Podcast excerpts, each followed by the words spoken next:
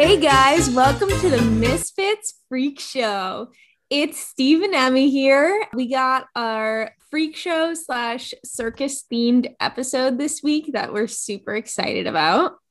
Yeah, we haven't done a themed episode since the Alien one. We usually don't do this, but we have a quick turnaround time because we're both very busy this weekend and next week. So we're recording this in the past, but it's coming out in the future. So we're talking about circuses. Kind of. It's a new dawn. So we're going to do things in a little different order. What are you talking about today? So I'm talking about scary clowns, the history of scary clowns, and some examples of freaky clowns throughout history. Awesome. So I was originally going to do a little background on the history of circuses, but then I just got really, really interested in reading about the whole history of freak shows, or as they were called at the time, sideshows. Actually, the term freak show didn't even exist until the 1900s, which is when they were dying out. So I focus a lot on that. And I just think it's so fascinating. Also, completely tied to P.T. Barnum. He invented the sideshow. He employed people. He and some of his talent made a shit ton of money in the sideshow business. It's all really fascinating. Yeah. Cool stuff. Yeah. So, what have you been up? To? I don't really think we have much banter because we talked like two days ago. I know. Well, it is exciting. And I told you this before we got on, but I am getting my vaccine on Friday. That is awesome. I'm so excited. I got off a wait list. I'm super pumped about it. That is incredible. Congrats. Welcome to the team. Do you know what vaccine you're getting? I think it's Pfizer. Okay, that supports my theory. That's a girl vaccine. One of my good friends, who's a girl, just got Johnson and Johnson, which I'm really jealous of. Yeah, it's a one and done. It is, but it's kind of cooler to have Moderna or Pfizer. That's some Why? fancy pants technology. Because the other one's just the lame way where it's just like, oh, it's a dead virus or dying virus. Yeah. This is like some awesome RNA reconstruction. You're part of history here. That's true. That's- but my theory about Pfizer being a girl vaccine is my mom got Pfizer, my brother's fiance got Pfizer, my aunt got Pfizer today. My cousin is scheduled to get her vaccine on Sunday, and it's going to be Pfizer. I have Moderna. My dad has Moderna. My brother has Moderna. My brother in law is getting the Moderna vaccine. My uncle and cousin, who are both guys, they have both got Moderna. I mean, I know it's not because I work at a vaccines clinic and it was like 50 50 men and women going in to get yeah. Moderna, but just funny coincidence. No one I know in my personal life doesn't have it the opposite way. So, yeah, that's weird because I know that they were giving healthcare workers all Pfizer or something. And then, well, wasn't Pfizer approved first? I don't really yeah, remember. I think so. I think that's why. Oh, I guess in news, marijuana is legal in New York. I mean, this is going to be old news by the time this comes out, but literally no one's talking about this. It was approved at 12 a.m. this morning. It was all over the news when it was being voted on. I haven't seen a single fucking news report that it's legal. And it's awesome. They're expunging anyone who was wrongly convicted for possessing marijuana. And I was looking at how the taxes are going to work. It's going to be a 14% tax broken down at different levels. And I think 40% of the money is going to help out communities that have been unfairly targeted by drug laws. So also it's going to fund our schools and drug abuse programs. So I think it's a good thing. Stuff. All good stuff. It's probably going to be too expensive. I'm not going to smoke weed, but I'm glad that it's legal. I know. And it's not going to be here for like two years, right? Well, it's legal right now, but by the time that we get the infrastructure in place, it's going to be like two years before people are like selling at a mass scale because yeah. you have to get the permits, you have to get the buildings, you have to literally have the supply. At least New Jersey and Connecticut are also doing it. So I think that might speed things up or actually might make things even worse because we have three states in the same area that all need the same suppliers. Well, there's also weird laws. I was recently in Virginia. Weed is illegal there, but they had, I think it's THC eight or THC nine. I Delta nine. Yes, Delta. It's federally 9. legal. Yes. Yeah, but it's just weed. what I don't understand though is why would you play around that loophole if someone pulled you over like a cop or something? You're gonna be like, no, officer, it's Delta nine. It's federally legal. Yeah, you can sell it at yeah. legitimate stores. I know, but I don't know if I trust it though, because spice is technically legal to sell at gas stations, and that stuff kills you. That's a synthetic weed that every few years teenagers start smoking it and we get 50 deaths in like a two week span. Really? Yeah, spice is really dangerous. Is it like wax? It's like synthetic wax weed. Yeah, it's really dangerous. Yeah. I not- yeah. It's not like a dab, but it's like a synthetic wax that every so often, I mean, hopefully that won't happen anymore because marijuana is legal. I know when we were in college, there was this like one month span where like 50 kids died from smoking spice Yikes. because it's like laced with like, synthetic weed is not cool. you don't want anything that's synthetic in your body. Yeah. Just because drug companies tell you that it's good for you, that doesn't mean jack shit. Yeah. Male pattern baldness was not a recognized disease until Rogaine was invented. Well, there's so many things like that. Nobody really thought that anyone was smelly until deodorant was invented.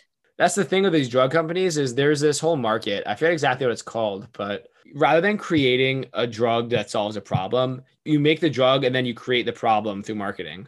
I hate that. No, I it's, hate it, everything about that. we're the only country in the world where you're allowed to actually advertise prescription drugs. hmm And it's insane. They're like, get this drug, it makes your life better. And then they list like 30 things that make your life exponentially worse. Yeah. The best example of this is there's a drug now for opioid induced constipation that they market like crazy on TV. My parents were watching the news. And my dad's like, this is the stupidest thing ever because this is not a disease that people have. This disease only exists because the pharmaceutical companies have gotten us hooked on opioids. The only reason that you need this pill to poop because you're taking too many opioids is because the pharma industry has prescribed you opioids and you become addicted. Oh my God. That is the most egregious one because there's no natural scenario where you have opioid induced constipation without being addicted to synthetic And opioids. also, with the opioid crisis, people are getting so addicted to drugs, and then you're going to give them another drug. I believe in vaccines. I do not believe in drugs though. You've definitely taken medicine. Yeah, I do take medicine, obviously, when I need to. But I don't like to take medicine for no good reason. Anyways, you want to hear about some clowns? Let's actually do some announcements real quick. okay. So, due to the time constraints of this week, we are recording Dr. Z. Should be Wednesday night. So, that will be next week's episode. Also, we are having a real life pirate on the podcast on April 29th. Yes. Um, Can't A wait. pirate who resides in the city of Pittsburgh Dun dun dun. and doesn't use a sword. He uses a baseball bat and a leather glove. If you guys catch Steve's drift, Yes. If you don't know what I'm talking about, you can Google the term Pittsburgh Pirates. Some might say he's a quite athletic man. We're having a professional athlete on our podcast, which is really cool. There's a couple quick things. We're going on the Dads on Dayquil podcast. So, more on that next week. We'll let you know when. And I don't know when I'm going on because it hasn't happened yet because we're in the past. But I was asked to co host the Page Turner and Button Masher podcast with Ty Mhm. next week. I think we're going to play a pirate video game and then discuss it. So it's going to be fun. So check them out. I have no idea any details because, like I said, we're in the past right now, not the future. But check us out on Twitter and Instagram and Facebook for more information. We're podcast underscore misfits on Instagram and Twitter and podcast misfits on Facebook. And then you can also find us on misfitsandmysteries.com and sign up for our newsletter there and read our blogs. yep. So let's talk about some spooky clowns. Spooky clown time. We're back. So tell me about some spooky wooky clowns. Okay. So, Steve, when do you think that scary clowns first emerged? 1608. You're actually not far off. It was in the 1700s. Okay. That's the first actual scary clown. So I thought 1700s, but I figured watch it be like 1600s. So I went, I went a little bit farther than I wanted to go. Actually, the first clowns, interestingly enough, were in Imperial China in 2500 BC. Hmm. But they didn't look like clowns today. Were they similar to like a jester in a king's palace? Sort of. So it- says that in Imperial China, a court clown called a Yu Sze was the only guy who could poke holes in the emperor's paintings of the Great Wall of China. I don't know why that makes him a clown. Because he's poking holes. God, don't you get it? Don't you get the joke? Being fun, being cute, poking Don't you get the joke? He's vandalizing artwork. Yeah. In ancient Rome, they had something called a stupidus, who were basically court jesters. And they were said to be bumbling buffoons. Bumbling buffoons. Yes. All right, good to know. Good intro. But the first actual scary clown, his name is Joseph Grimaldi, and he was the genesis of clowns we know today. Okay, Like- scary clowns the other day, or like the modern ones with the white face paint and the silly hair and big shoes. Yeah. He was very into physical humor. He had the weird face, Mhm. makeup going on, etc. And interestingly enough, some people today still call clowns Joeys Hmm. after Joseph Grimaldi. Oh wow. So he was kind of the first clown, and people loved him. He was the dude. Mm-hmm. He had written all these memoirs, and after he died, they went into his memoirs and realized that he had this total dark side. And he had all of these misfortunes. His wife died in childbirth, and his son died because he was an alcoholic. Mhm. And he was doing all these crazy clown stunts, and he was left permanently disabled. So he would write in his journals, his catchphrase was grim all day, laugh all night. And when that came out, people were kind of like, whoa, like this is weird. Yeah. And that's how the scary clown trope started. Hmm. Interesting. So sorry with a man who was depressed because his life was awful and he was disabled from being a clown. Yeah. And it was just weird to people because his whole thing was being this happy, cheery dude, but inside he was just messed up. Wow, that's really interesting. Yeah. So now I'm going to get into some dark shit. Are you ready? Yeah, we're doing some like John Wayne Gacy type stuff. Yeah, that's exactly where I was headed next. He is the spookiest clown. Yes. So just to start out, because I didn't know a lot about him, in Springfield, Illinois, he was. Wait a second. We should redo this segment with all the tropes of a uh, classic true crime. In April 22nd. you had to be really monotone and quiet. In 1948, John Wayne Gacy was named Man of the Year by Springfield, Springfield, Illinois. All right, you can go back to normal. Okay, but how weird is that? So before all this crazy shit came out, he was a very well-respected clown in the community. Oh my god, I didn't know that. I just know what he did. I don't know anything about him because I am not into true crime. Yeah. In 1964, he was so well respected as a clown in the community that he was named the Springfield Man of the Year. That is absurd. And then those people must have looked back on it and been like, fuck. His clown name was Pogo. And it came out that between 1972 and 1978, he had killed and sexually assaulted more than 35 young men in the Chicago area. So was it like killed and sexually assaulted, as in he sexually assaulted and killed them, or like combined, like their individual acts? I think both. so. Like everyone he sexually assaulted is also dead. Yeah, I think so. Ooh, that's a lot. And there are some gruesome details that I just don't feel like going into. We're not a true crime podcast. That's not the kind of podcast we are. we don't like that stuff. Yeah.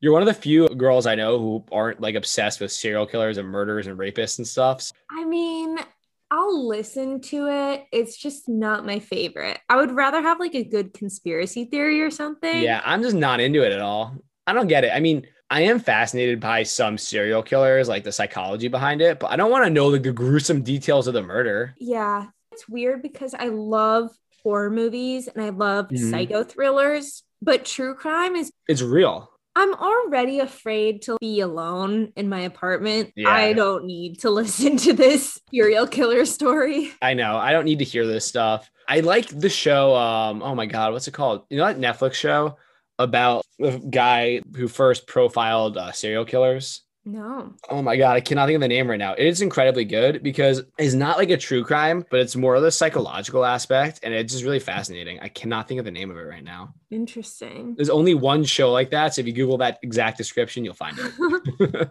okay, two things. Have I told you about Murder Among the Mormons? yeah, we talked about that. Honestly, we we've recorded so many times in the past week that I don't remember exactly when, Yeah. but like two or three episodes ago. Yeah. well, I, of course, recently finished it and it was really good. Yeah, I gotta check that out. Second one, there's this podcast called Dr. Death. I think you talked about that with I forget what exactly. Oh, remember we talked about like medical malpractice? Yeah, yeah, yeah, with Dr. Love. Yeah, yeah. You remember what I talked about better than I do. I have a good memory, but then sometimes I listen back to things. I'm like, whoa, we had that conversation. I don't remember that. No, sometimes I start researching a topic and then I'm like, wait, I talked about this already. you know, Omm Sety, that woman who's oh yeah, reincarnated. I swear to God, three times since then, I've been like, oh, that's a really good thing to research. And then I'm like, wait. yeah, I have a pretty good grasp on what I've. I couldn't tell you what I've talked about everything, but I have a pretty good grasp on it. And I always try to do something a little bit different every time, you know? Yeah. Except yeah. the cryptid attack stories, because whenever we make those clips, I always do really well. So we're mixing it up. I mean, this is the most different one we've ever done. Probably. Mine's literally just the history of the circus, and you're talking about like murderers and stuff. Yeah. we've never this done this before. Not our usual. Yeah, this is a very different iteration of Misfits and Mysteries, but we needed a break. I think our past few episodes have been great, but we've been doing the same thing like three or four straight. We gotta mix it up a bit. Uh, well, like the Bermuda Triangle one was good. That was like five episodes ago. I don't know what we've even talked about. All right, let's get back into it. okay. So then the next one I'll tell you about, there was this woman named Marlene Warren. This is in Wellington, Florida. And it's 10:45 a.m., just a normal day.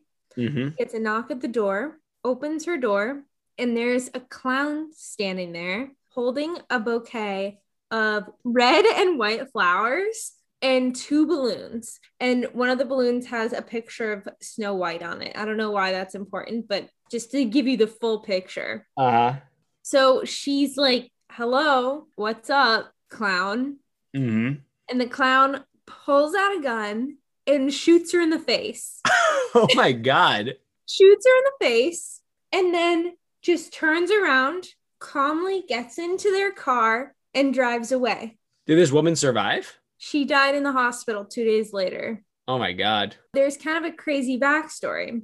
Uh-huh. So the case was cold for almost two decades. And then in 2017, they finally made an arrest and they arrested this woman, Sheila Keen. And it turns out Sheila was married to Marlene, the woman who died. Sheila was married to her husband. So Oh. Sheila was having an affair with her husband. They worked at like an auto body shop together or something. Mhm. And they just didn't want the wife around anymore. So she gets in a clown costume. First of all, they found out because she walked into a costume store, not around Halloween time or anything, and Mhm. buys a clown costume, the same clown costume that she used to kill this woman. And then the next day walks up and shoots her in the face. Like, how do you expect no one to figure that out? It took 20 years to figure that out. 20 years. You think And- that would be like, huh? I see this weird story. Maybe we should report the woman who had a season purchased a clown costume. And the husband is having an affair and she has a huge life insurance policy. Oh my goodness. How can you not see this? And Sheila and Marlene's husband, a month after Marlene died, got married. Oh my god. How is no one seeing this? It's like the Carole Baskin situation where she definitely killed her husband and all the mysterious stuff happened, but like there's nothing they could do or they didn't see it. Still Yeah. haven't seen it, despite a documentary being made about it. Anyways, so yes, that's Marlene. And then I just have one more and then something kind of funny at the end to end All on. right. So in 2017, and you might remember this. Is it Clown Mageddon? No. When all the creepy that? clowns were showing up? Oh, maybe. Wait, what is that? Do you not remember our sophomore year of college? I don't know what year that was at this point. I don't feel like doing the math. No, it was like 2016, I think. Around October, people were spying a bunch of creepy clowns. I mean, maybe. You don't remember that? Not really. That was like a concern. Creepy clowns were showing up all over the place, like holding knives Yeah, and stuff. what? This is probably the same thing. Okay. So in 2017, there were all these crazy reports all over the US of clowns showing up. Usually it was a call made to a school in the same way that you would have like a bomb threat, hmm but it was a murder clown threat. There were clown related arrests in Maryland, California, Massachusetts, New Jersey, Washington, Texas, Connecticut, Indiana, and Philadelphia. And that's not even a complete list. So, all of those places within the span of a month or two had clown related arrests for Mhm. people who had called in clown threats to Yeah. schools. And in some cases, it was just a kid, and then people would do copycat stuff after it. In many cases, there were 18 year olds charged with felonies for calling this shit in. Oh wow. I mean, I think that's the same time span, but what I was remembering is our sophomore year of college, all these creepy clowns were just showing up places like playgrounds at night and we're just ominously like hanging out by the woods. This incident, at least according to from the New York Post, which is very reliable. I um, listened to them for sports and then nothing else. Yeah, that there was actually no real clowns involved. I don't know how I wouldn't come across this. I would just research scary Creepy. clowns for like three hours. Creepy Clowns 2016, I think it was. Creepy Clown Craze sweeps the globe. Yeah, in 2016, in October. Dude, how did I not come across this? I will literally send you this. How do you not remember this? It was when you were in college. There's so many like articles about like what's with all the clowns everywhere. Six legit possibilities. So this is people actually dressing up as clowns. Yeah, people were dressing up as clowns and holding like knives at night and like trying to scare people, like following them and stuff. It was actually scary. This is going around the entire globe. Literally no recollection of this. That's so wild. It's not something I've actively thought about, but I remember it really well. That is so crazy.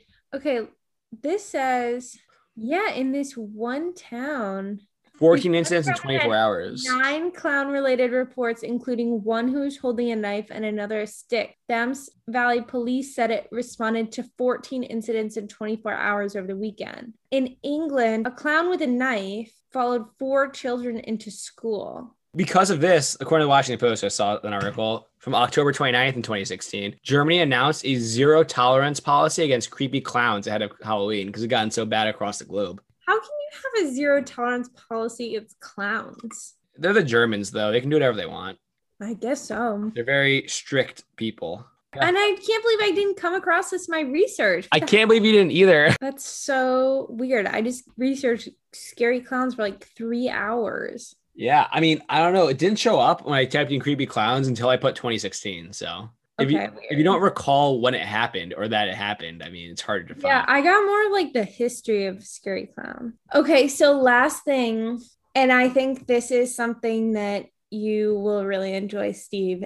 Something to talk about on a future episode. Have you heard of the film, the 1988 film Killer Clowns from Outer Space? yeah, it's it's an amazing movie. You watched it? Yeah, I actually watched it during COVID. It's on Netflix. All right, you should be doing the Killer Clown segment then. Sure, I can walk you through it. I hadn't watched it in a while. I have a blog that I update every so often on our website about the best low budget horror comedy films, and that's on there because I watched it. Geez, I must have watched it back in. I watched it sometime in 2020, like after October. So once we were doing this, it's a good movie. I highly recommend it. So from what I can tell, Do you want me to tell you what like the plot is? yeah, yeah. generally without spoiling things. So generally the plot is there's these clown aliens that are like kind of horrifying looking clowns and their ship looks like a circus tent and it crash lands and these like teenagers at this makeout place and they're like, "Oh, we got to go check this out." And then they go inside of the thing and they I think someone might get kidnapped or something, or they escape and they tell the police what they found. And the police are like, "This is the last time you guys are like causing trouble." So they're in jail. And then these like killer clowns are going around like turning everyone into popcorn and stuff. Turning them into popcorn? They get killed too. But uh yeah. It's a really good 80s B movie. I'm a huge fan of it. Wow. Yeah, I knew that would be right up your alley. Yeah, I, I think you might like it. It's on Netflix. It's not a very long watch. It's a fun film. I can't believe they turn them into popcorn. That's so funny. I think that's one of the things they do. They also eat them and like actually murder them gruesomely. But some people get turned to popcorn and cotton candy. I mean, it sounds kind of fun. It's a really fun film. I actually love that one. Well, that's all I got on Killer Clowns. Nice. What about it? Have you ever seen it? So I've seen it, but I didn't find it that scary. The new one or the original? The new one. Really? I thought it was pretty scary, but also I don't like jump scares. I didn't think it was that jump scary. Did you? Yeah, it was very jump scary when he like popped out of the toilet. Okay, there was think? that one scene where he's hiding in the grate. And then there's another scene where he jumps at the screen. Jump scares don't scare me, they just startle me. And I don't like that, you know? Oh, I love jump scares. I love jump scares and I love weird psycho thriller shit. But I, I didn't think it was very scary at all. I thought it was creepy. I mean, it's also not as scary because we're adults and he only attacks teenagers and children. Yeah. That element of it right there just makes it less scary. I mean, I thought it was a scary movie. I liked it. Jump scares, I don't do well with. They scare me for like two minutes at most, and then I'm perfectly fine afterwards. I'm just annoyed. But a good, really scary movie sticks with you. Well, what do you mean? Paranormal activity is 100% jump scares. Yeah. So once you leave the theater, you're not scared because nothing actually scary happens besides things jumping at you. Okay, yeah, I see what But you're then saying. a good horror movie, I'm trying to think of one. And of course, I can't think of one. Well, of course, I need to use an example. But like a good horror movie, in my opinion, is one that leaves you kind of scared when it ends. I would call that more of creepy than scary. So, have you seen 13 cameras? No, I don't think I have. Oh my God. So, the premise is that this couple buys this new house hmm and they're just living in the house. And sometimes the weird landlord comes over and he's like a really weird looking dude. Uh huh. And it turns out that he has hidden 13 cameras in the house and he's really creepy, like watching them all the time. Uh-huh. I won't give away anything else, but that's the premise of the movie. You watch this whole horrible thing, and then at the end of the movie, it says X hundred thousand number of houses each year in America are bugged with hidden cameras and like there's absolutely no laws against it. And then you're like, fuck, what if that's in every Airbnb that I've gone into? Like someone Oh, yeah, I mean- me in the shower. There was one that was in the news a few years ago that literally had like a sex swing. It was wild. And apparently there was a camera hidden in the chandelier Oh, really? of the uh, sex room. But to be fair, we don't know like what those people are doing. It might not be for them. If you have a sex swing and a dedicated sex room, you're into some kinky shit. So I imagine that there is a chance that that camera was set up for them and not for the people, but who knows? Yeah, that was probably like their job. Yeah. But then again, it's scary. But if you're renting an Airbnb, wouldn't you kind of want to know if the people are trashing it? That's not what I'm talking about. This was like a pedophile watching you in the shower. And then it ends and it's like this many people have cameras in their house right now. And Mm-hmm. then you're like, okay, that's scary. That's something that you can take away Yeah. that you're like, No, that's true. That that is, that is scary.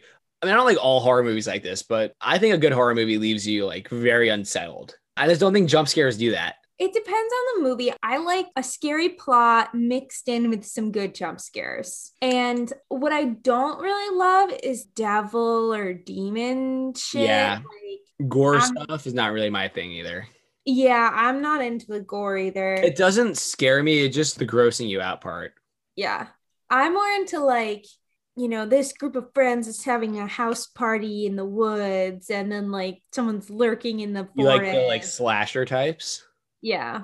I don't really watch horror movies anymore. It's not like watch them alone. Yeah. I, growing up, would always watch them with my friends from high school. And now every time we get together, we always have to watch one. I don't find it fun to be scared alone. Also, part of the experience of getting scared is being with people. It's like what they say about comedy is part of the reason that comedy shows are so great is that part of comedy is the experience of laughing with others. Mm-hmm. Because it's literally it's a social thing, laughing. Yeah.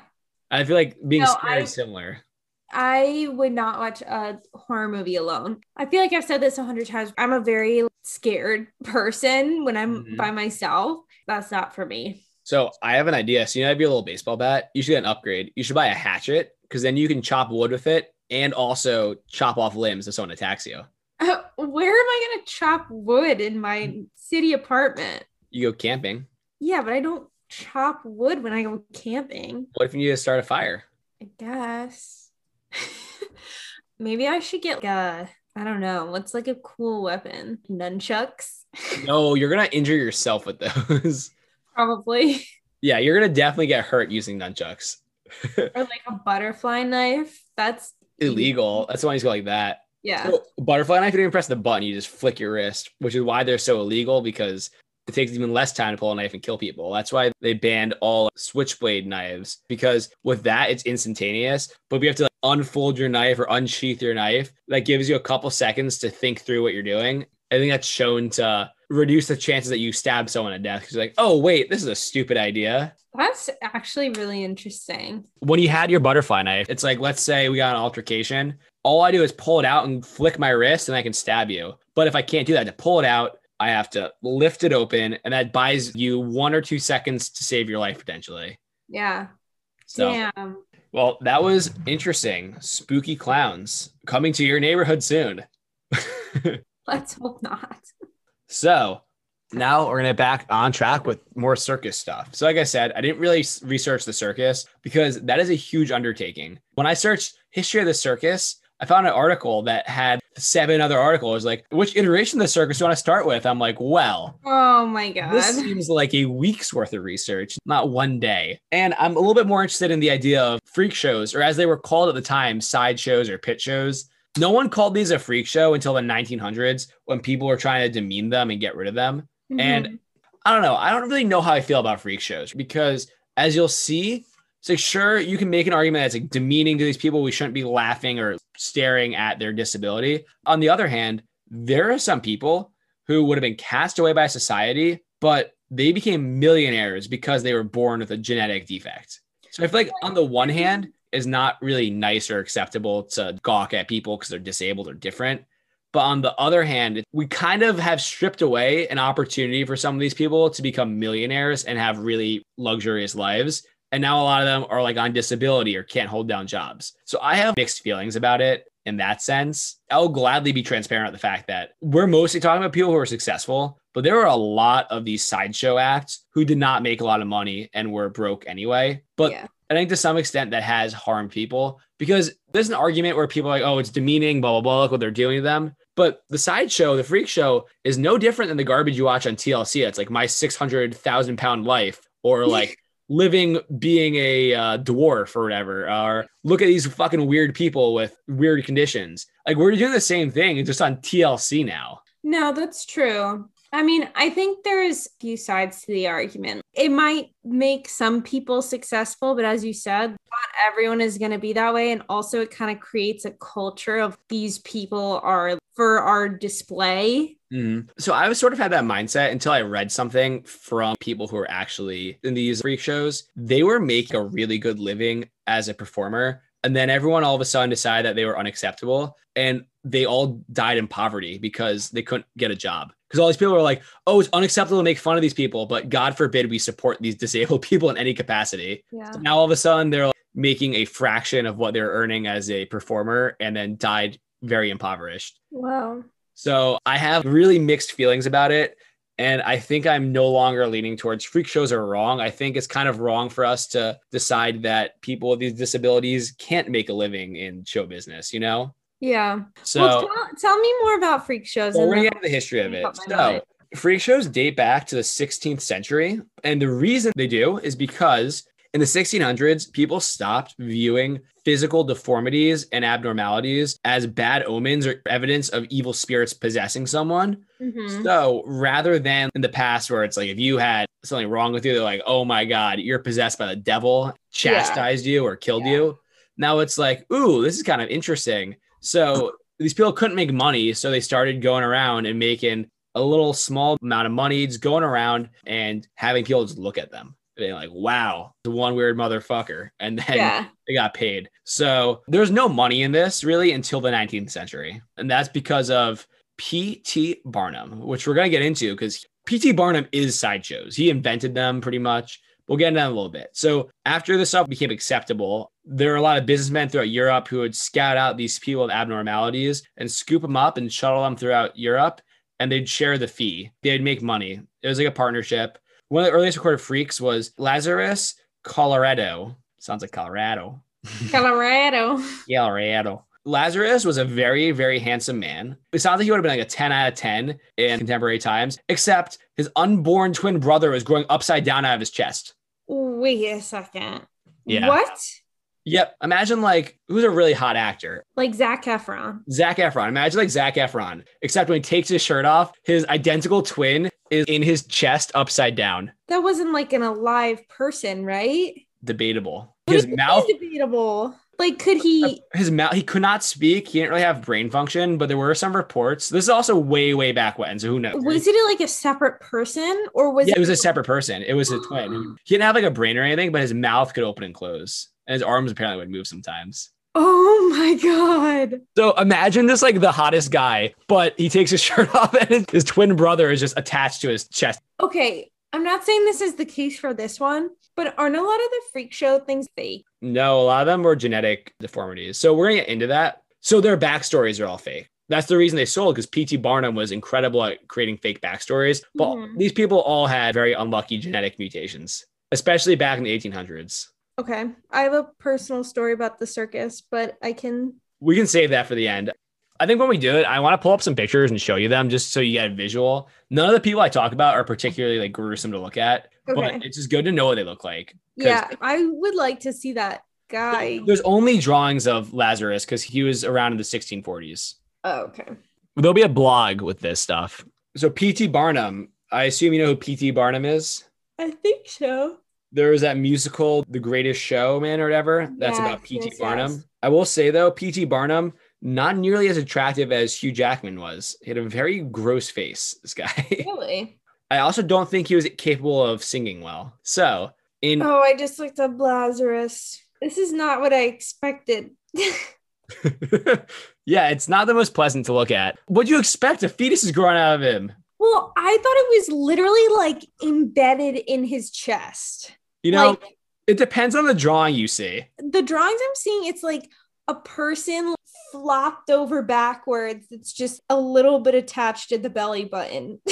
Yeah, I'm not really sure what he actually looked like. This is 1650, but he was apparently a very striking man. He always had to wear a cape though to hide his brother. Must have been difficult to get with the ladies with that thing growing out of you. Oh God. All right, so P.T. Barnum. So P.T. Barnum grew up in Connecticut, and when he was 19 years old, he was working as a storekeeper, and he was an early lottery ticket seller, and he was making nearly 500 bucks a week, which today is equivalent to 10,700 bucks a week. That's a lot of And money. He was reeling in the dough.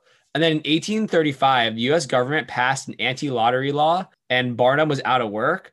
And he was inspired by tales he heard from England of these freak show people. So he purchased a blind, paralyzed slave woman and fabricated a sensational story that she was a 160 year old nurse who was George Washington's personal nurse. And he charged viewers to see her. He paid $1,000 for this slave and made $1,000 a week in 1800 for people. All right. Well, that's kind of fucked up. It is fucked up. I mean, That's look, it's, very, not kind of fucked up, very fucked up. PT Barnum is not a good guy. I mean, Yeah. he was very good about sharing his money, except for this one. As you'll see, like he was very, very good about sharing his money with these people. Even some of his black actors, he made millionaires. So look, he did questionable things. It was 1800, so it was to put that in reference. A lot of the shit that we're talking about here is really fucked up. But in 1835, there's nothing to do. It's like let's go look at the freaks. Yeah. Well, I mean, buying a slave part, Yeah. what I was talking about, but But then she passed away a year later, and the death report confirmed that she was only 80. But Barnum's viewers were so infatuated with the story that they just didn't care that they were scammed. And that is what launched Barnum's career as one of the greatest advertisers and marketers on the planet. yeah. This is his first big break was in 1842. So he pulled off his first major hoax. You know what the Fiji mermaid is? Tell me. Google the Fiji mermaid. The Fiji mermaid is literally a juvenile monkey's upper torso sewed to a fish's tail. Steve, this is the story I was going to tell you. Oh, really? You saw it? Yes. You saw the real one? I don't know if it was the real thing or not, but I was at the New York State Fair and there was Ripley's Believe It or Not tent. Yeah. And this was one of the first things that was in there when we walked in was this. I like I'm looking at a picture of it right now. That's incredible. Ripley's Believe It or Not, they don't tell you if it's real or not. yeah. It's just like, here it is. So I was expecting to go in and see all this crazy shit. And then I just go in and see like a monkey sewn to a fish. Yeah. I was like, where the fuck am I? That's so funny. That's what made him famous. He did not create this. So this specimen was originally sold to an Englishman by Japanese sailors in 1822 for $6,000, which in today's money is $103,500 in today's money. Someone paid that much money for that thing. Did they think it was real? Of course, Yeah. it was displayed for some time in London and then it found its way to New York, where Barnum was able to negotiate to lease it for $12.50 a week. And he embarked on a major media blitz, convincing crowds it was real by forging news stories and he even weaseled his way into the American Museum of Natural History. Whoa. And he made so much money that he was able to purchase the American Museum on Broadway. And throughout the 1840s, he introduced a rotating cast of. So, freaks was not a term. He did not call these people freaks. I just wrote freaks. That's what the articles kept calling them. Is easier. Freaks, including midgets, giants, exotic animals, and anyone who would pique people's interest.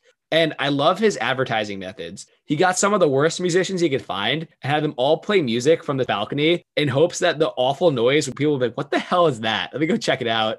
Oh, so like to just get people into the theater. Yeah, because people are like, who the hell is playing music so badly? And then they'd show up and be like, oh, what's this? Let me check it out. That's actually hilarious. So, unfortunately, this five story museum doesn't exist anymore because it was burnt down twice. Oh, wow. Which is a shame because we could have visited it in Manhattan. I'm just still stunned that I saw the Fiji mermaid. Yeah. All right. So, after the success of the Fiji mermaid and his museum, where he was bringing in like 400,000 people a year, which is pretty good back then. Mm-hmm. And then he heard of his actually his cousin named Charles Stratton. So he had normal sized parents and he was growing at a normal rate until he turned six months old when he stopped growing and measured 25 inches tall and only weighed 15 pounds. By the age five, he hadn't grown a single 15 pounds. Aww. Don't look at it quite yet. I'll tell you when, but Okay. Barnum partnered with his cousin and basically he taught his nephew how to sing, dance, and impersonate famous people such as Napoleon Bonaparte and Cupid. And 1844 took him on his first tour of America. You should uh, Google his name now and see what it looks like. And look at the images of him dressed as Napoleon. It's actually hysterical.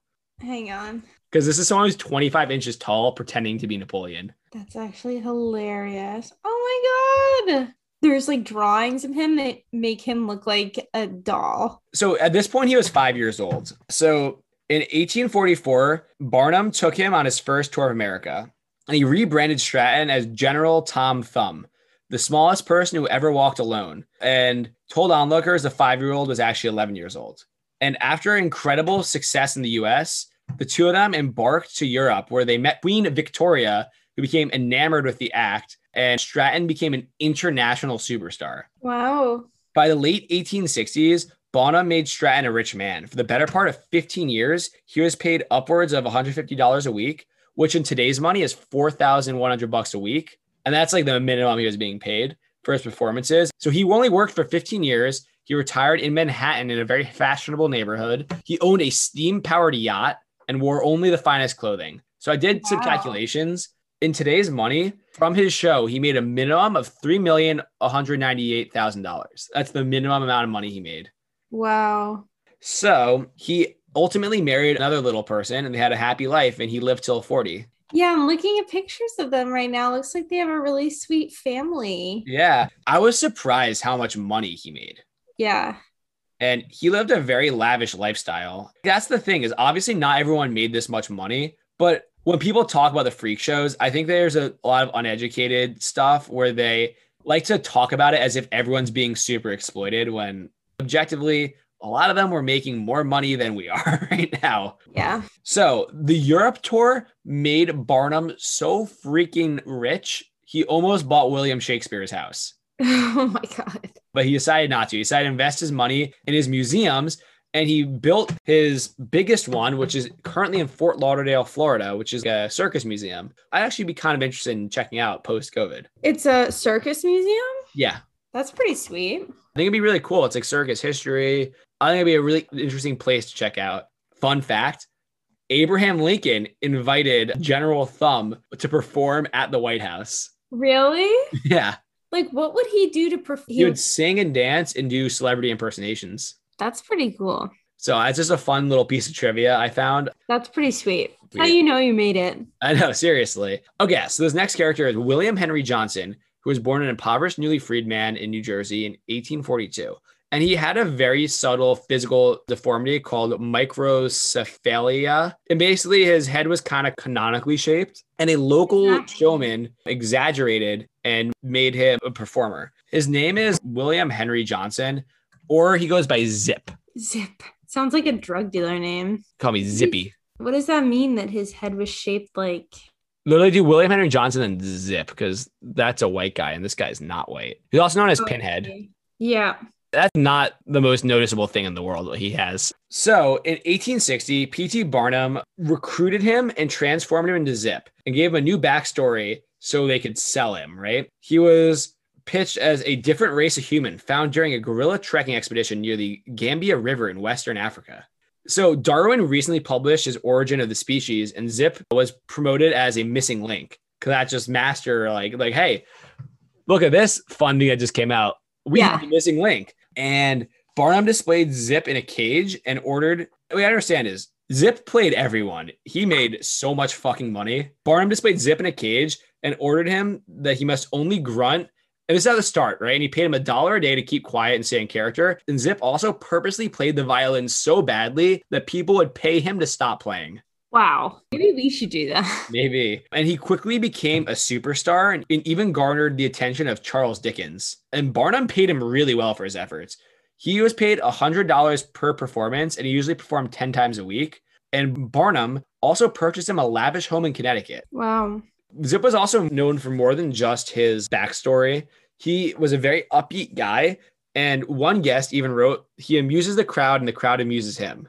Zip's showmanship outlived Barnum, who died, I think, 1890 something. And he was performing well into his late 80s. And he was also a super masterful marketer, just like Barnum. And he literally in 1925, you know what the Scopes trial, the evolution one? No. So that was a trial where they're like evolution's fake, basically, and you can't like teach it in school or some shit like that. And Zip, ever the brilliant marketer, offered himself as living proof of evolutions, which generated massive publicity and made him even more money. Wow. Though he played the fool his entire life and was exploited, Zip was frugal with his money and he retired a multimillionaire. So reportedly on his deathbed, he told his sister, quote, we fooled them for a long time. And basically, he was implying that for decades, he had been conning not only the audience, but the sideshow operators who believed he was mentally incapacitated, but he was a really bright guy. So he was just like, fuck you. I'm going to pretend I'm really stupid and then just like scam all this money out of you guys Yeah. because you're thinking you're negotiating with an idiot, not me. so good for him. I mean, some of this stuff is pretty racist, but It is, but it's this is like 1840.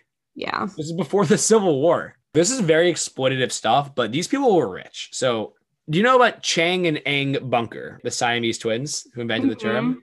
Mm-hmm. They're the next on our list. Chang and Eng Bunker. I actually had to look up what they looked like because they had 21 kids. I needed to see if they shared a penis or not because I was really wondering that.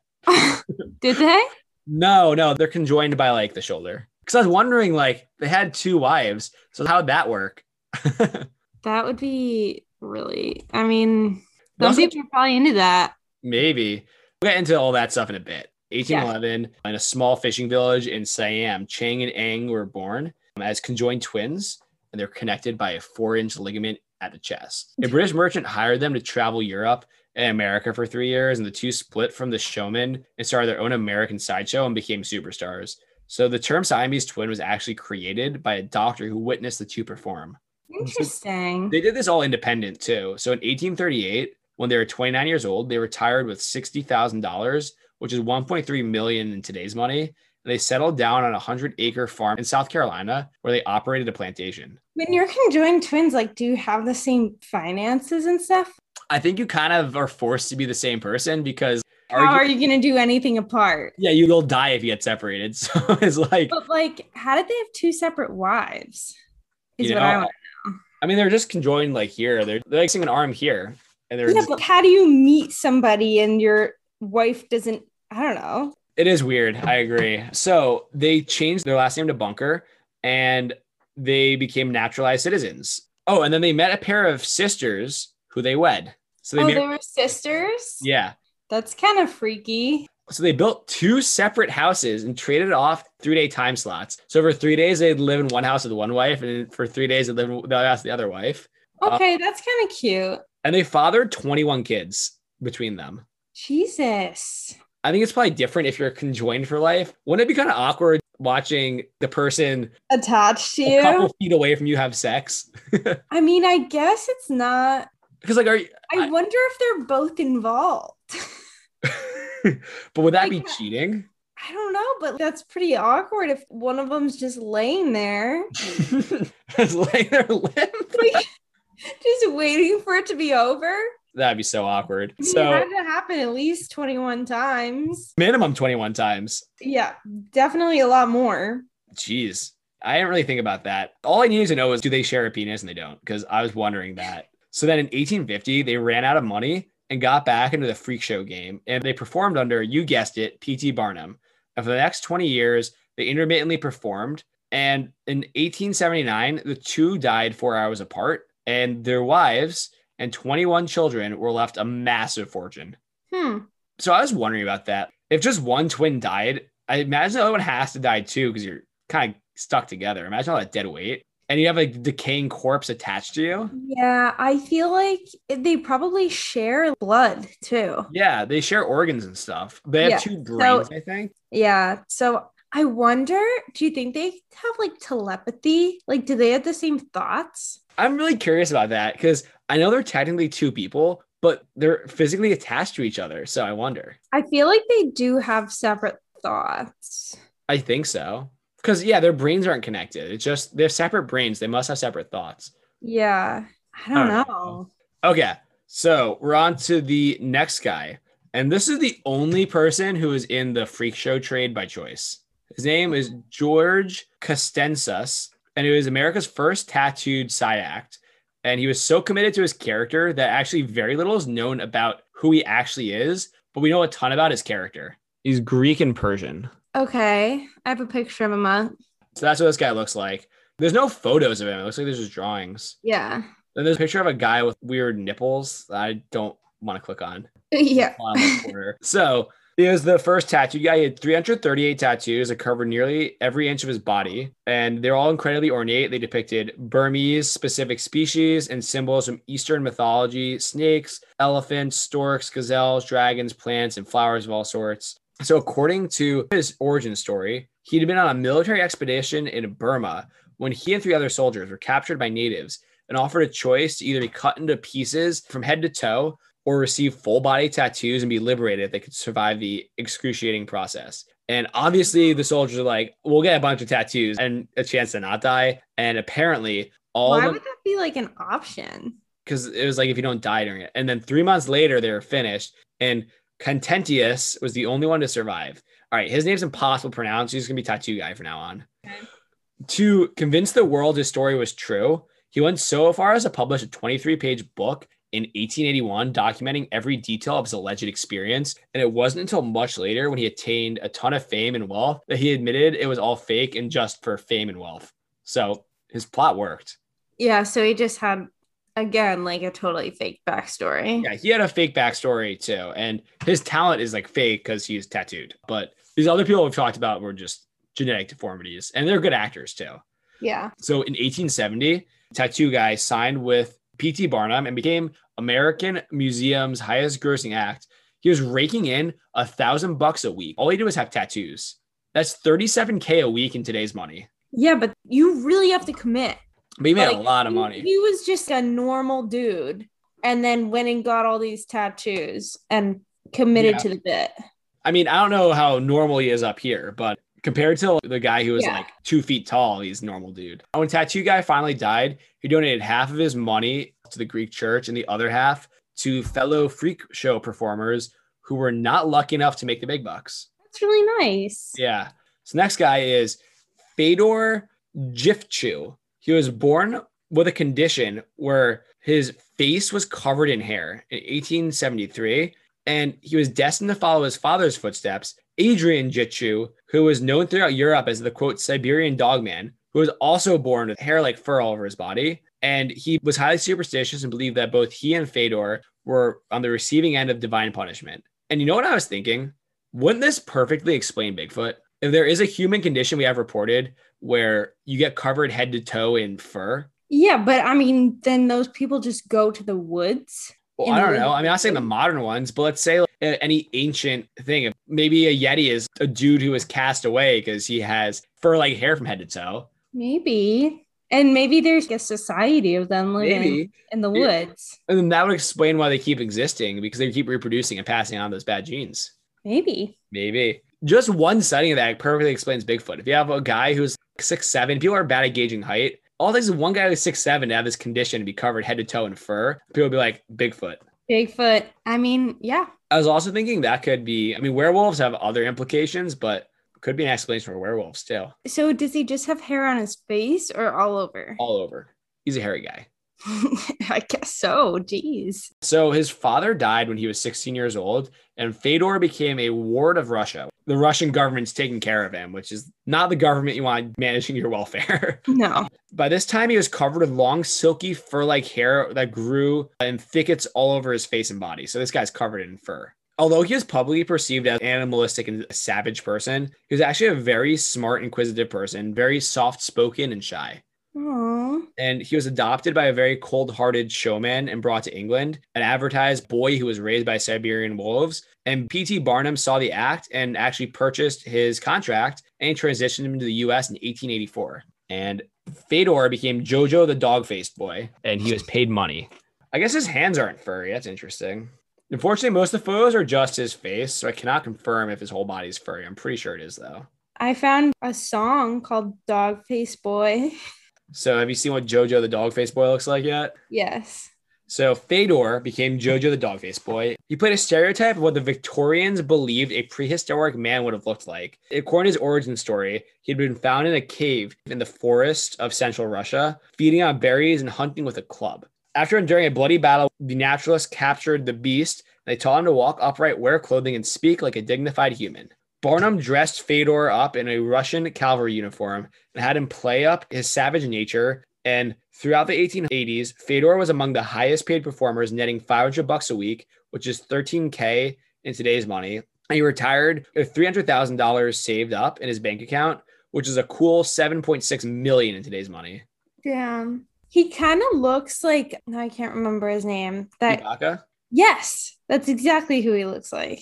Can't you kind of see this? And this is Bigfoot also. Yeah, I could definitely This is that. objectively, if you get one of these people who's really tall, this is Bigfoot. The ears aren't protruding, the human like face, or the body's covered in fur and they're walking around the woods. This is Bigfoot.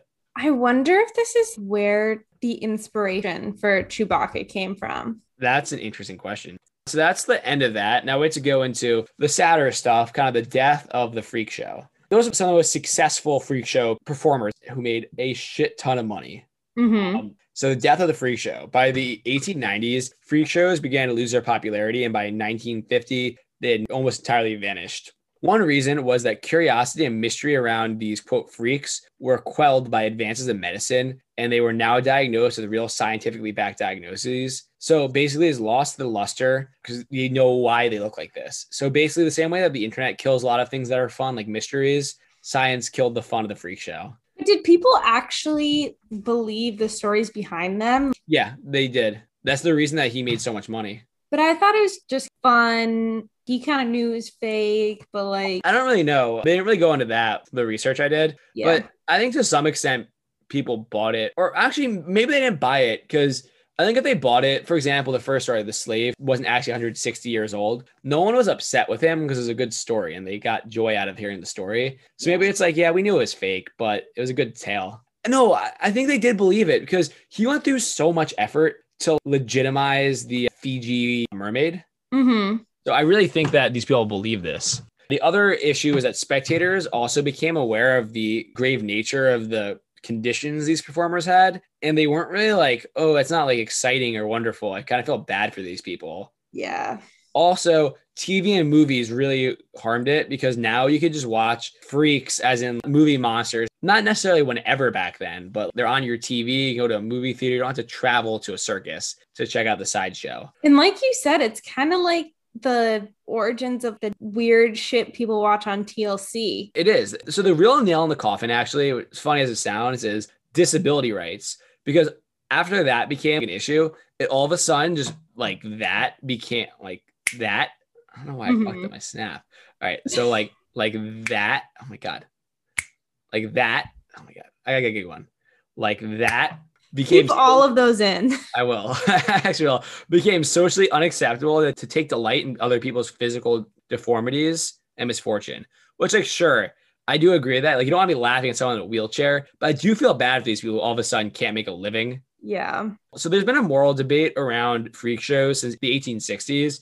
Like people arguing that freak shows had been exploitative and demeaning. And most early sideshow performers were taken advantage of and manipulated and forced into the industry unwillingly, which is one of the big issues. Like I said, the only guy out of all those famous people I listed who was in it by choice was Captain Conatenus, the tattooed guy. Mm-hmm. By the mid 20th century, the remaining performers migrated into traveling carnivals or museums, making a fraction of what they did prior. And they pretty much all died, except for the ones who made a ton of money.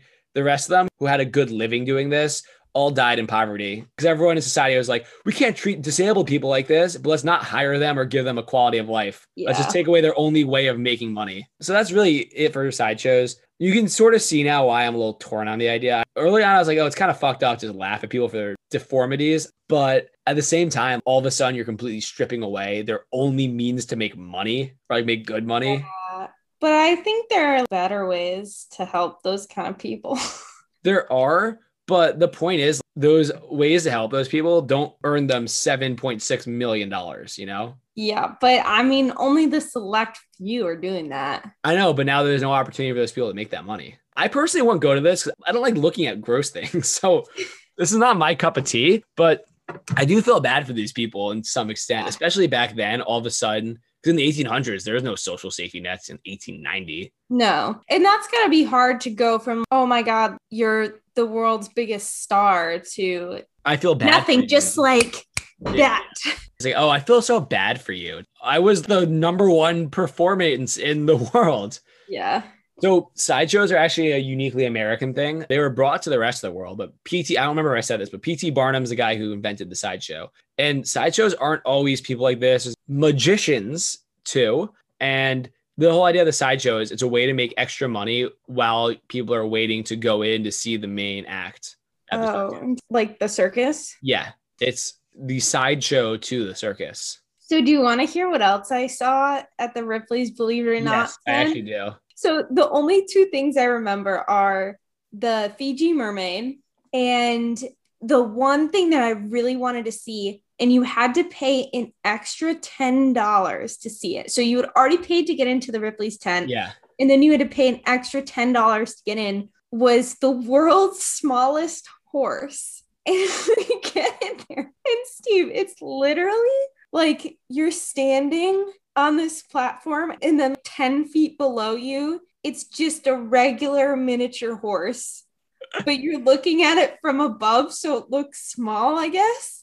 But like it was just a normal horse. That is the best grift I've ever heard. You got screwed. Well, it was just so funny because they really hyped it up. Like you had to pay an extra $10 to get in to see the world's smallest horse. And then it was just a normal miniature horse. And you're looking at it from above. You can't even see what it looks like. That's awful, but really funny. That's giving me an idea. So once we're vaccinated, we should go to the International Cryptozoology Museum and meet. Where's that? It's in Portland, Maine. Oh, interesting. And the reason I thought of that is because the only Ripley's Believe It or Not museum I've ever been to was in Portland, Maine. I also went to one in Niagara Falls. Yeah, there is one there. I used to live in Niagara Falls. You used to live in Niagara Yeah, Falls. for a summer, I worked there in Buffalo. Oh, this was on the Canadian side, but still. Oh, yeah. No, I mean, I know it's not on the American side. The American side's trash. Yeah. You could do another episode even on the futures and the circus because the circus is creepy. Not even just the clowns. A lot of the stuff's creepy about it. We didn't even touch anything about the animal training, any of the trains. Because we used to go around by train, like the train wrecks and stuff. Yeah. I don't really know that much about the circus. I used to go when I was a kid, but now it kind of like freaks me out. And I feel like they don't really treat the animals well. Oh, they abuse the animals. Yeah, it's not. Yeah. When I was a kid, I'd be like, oh, we get to ride an elephant. What? The elephant's been severely abused. I don't know if I've ever been to that kind of circus. I have been to Cirque du Soleil and I hate Cirque du Soleil. It's the worst. I haven't been there. It's like French people in weird costumes doing flips and shit. And it's just not that interesting. That sounds fun. It's not that interesting. It's kind of fun, but then you're like, fuck, this is two and a half hours long. How often can I be astonished by people doing flips? Yeah. Well, when I was a kid, I, or even like into my teen years, I thought that I really wanted to be a trapeze artist, Really? but I've never tried it. And I also get really motion sick, so I don't think it's for me. That's funny. So, want to wrap up the episode? Let's do it. So, here is a review from January 20th, 2021 by Squashzilla87. I don't think we read this one. I don't recall. It's titled A Very Fun Show to Add to Your dot dot dot. That's the one problem is it does not show me the whole title. Five stars. If you want a show with great hosts and interesting topics, then you've picked the right one. See, I read this one before. Yeah, I kind of remember this one. I 100% remember this one. Okay. All right. This one's really quick, but whatever. So this one is from March 4th, 2021. It's titled Worth a Listen, five stars by Lily Fair. Such a great podcast. Always fun and interesting to listen to. Thank you, Lily. We appreciate that. Thanks, Lily. Make sure to tune in next week for our episode with Dr. Emily Zarka from PBS Monstrum. It should be fun. We're going to be talking cryptids, folklore, stuff like that with someone who's actually an expert and doesn't just Knows what they're read- talking doesn't just about. read a few articles and pretend to be an expert. so thanks for listening. Don't forget to subscribe and leave us a five star review on your preferred pref- Smash that like button. preferred podcast platform. That's a hard one to say. Really helps us out. Buy our merch at our TeePublic store. All the stuff is linked in our uh, description. Buy us a coffee. Emmy needs to write a romantic novel about the squonk. Yes. So, A uh, squonking to remember. Yeah. What if we create a GoFundMe for a squonking to remember? But I mean, then like yeah, actually have to if the write money it. doesn't actually go to that. Is it like illegal? I think it is. I mean, I think as long as some of the money goes to you writing it, We'll look into that. we know lawyers. We'll look into it. So, okay, I gotta stop playing with this remote control because it's making noise right next to my microphone. We also now have a fan art page. Please email us your fan art to misfitsmysteries at gmail.com.